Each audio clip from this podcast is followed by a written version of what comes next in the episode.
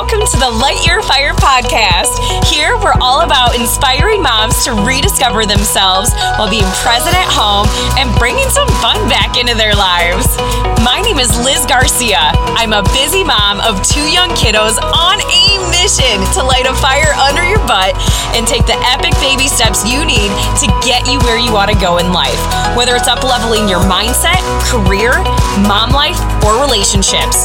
This podcast is all about sharing tools that are super simple yet crazy effective to build habits that will actually help get you out of a rut and start living the life you dream about. Seriously.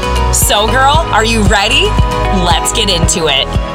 What is up, you guys? And if you're listening into this real time, happy Monday.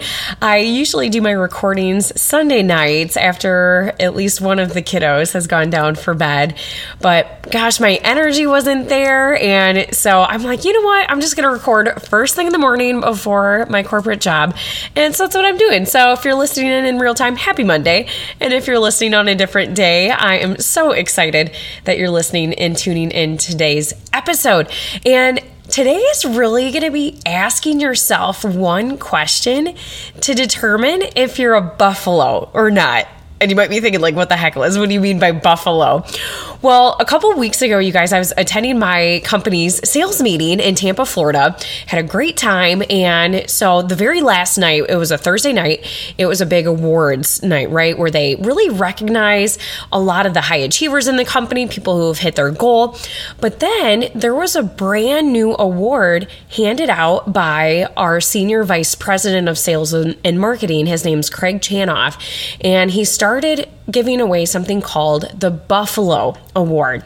And he gave us a little bit of context about what this award was about. And it really was talking about adversity. And for those who don't know, and I had no idea about this, Buffalo in general when there's a storm coming, they actually face the storm and go right head into it because they end up out on the other side much quicker versus if they're a cow like usually cows will actually try to run away from storms but then they end up getting caught in it a lot longer than if they were to just, you know, hit it head on and go straight through. So, really, the story of the Buffalo, and especially with this award, it's really asking yourself when you're faced with adversity in your life, do you normally hit things head on and deal with it, or do you run away and try to avoid the situation? So that's really the question to be asking yourself throughout this episode. Now, I had to dig into this story a little bit deeper because I found this fascinating. I actually I had no idea about this buffalo thing. So if you already knew about it, like that's amazing. Shoot me a DM and say buffalo because I am very intrigued if any of you guys have heard this before. Um, but when I was kind of doing a little bit more research behind it for the episode, I came across this guy. His name's Rory Vaden. So he's a New York Times bestselling author, Hall of Fame speaker, and co host of the influential personal brand podcast. And he talks about, he actually has this thing on, um, I believe it's either YouTube or just online, but it's called the Buffalo Charge the Storm story. And I'll be sure to include this in the show notes because it is a really, really interesting story, you guys, to check out.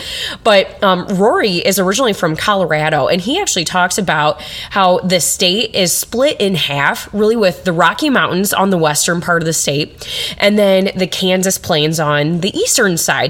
Which, what's really nuts about it is it makes Colorado one of the only places in the world to have both cows and buffalo within the same state. So, what's interesting so like i said buffalo run into the storm rather than just drifting away with the wind more so because they instinctively know that if they walk into the storm, it's going to get them out of the weather much, much quicker.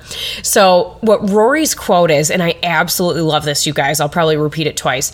His quote from this is The only choice that we have is how and when we respond to these storms in life. So I'll say it again. The only choice that we have is how and when we respond to those storms in life. So as I bring it up this topic, I really wanted to have you guys start thinking about the things in your life of where you've maybe either avoided the the situation that you knew you had to move forward with. So like for example, in college, maybe you were like me and waited till the night or two before to study for an exam or a final that you probably knew about weeks in advance, right? And nowadays maybe you're scheduling putting off like a surgery, knowing the commitment aftermath that you're going to have to have, whether it's with physical therapy and resting your body and things like that. Or maybe you've been people pleasing really close friends or family members when you know that you need to actually have a sit down, serious conversation about boundaries.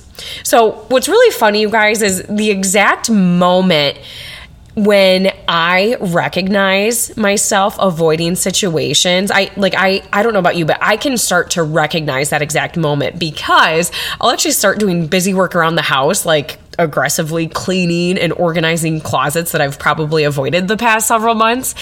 And while I know I have other things to be doing, which typically, like one example would be this podcast, my brain in the moment, for whatever reason, tells me to clean the house. So that way it provides me a really quick dopamine hit of accomplishing something.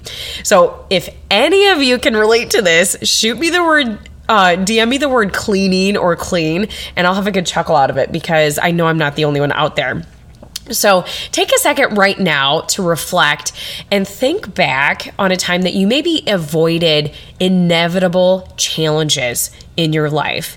And the next time that you're faced with adversity, really ask yourself if you'd rather attempt to outrun that adversity, to only be in that storm for a longer period of time, or if you'd rather just rip the band aid off, hit the storm head on, and come out on the other side quicker.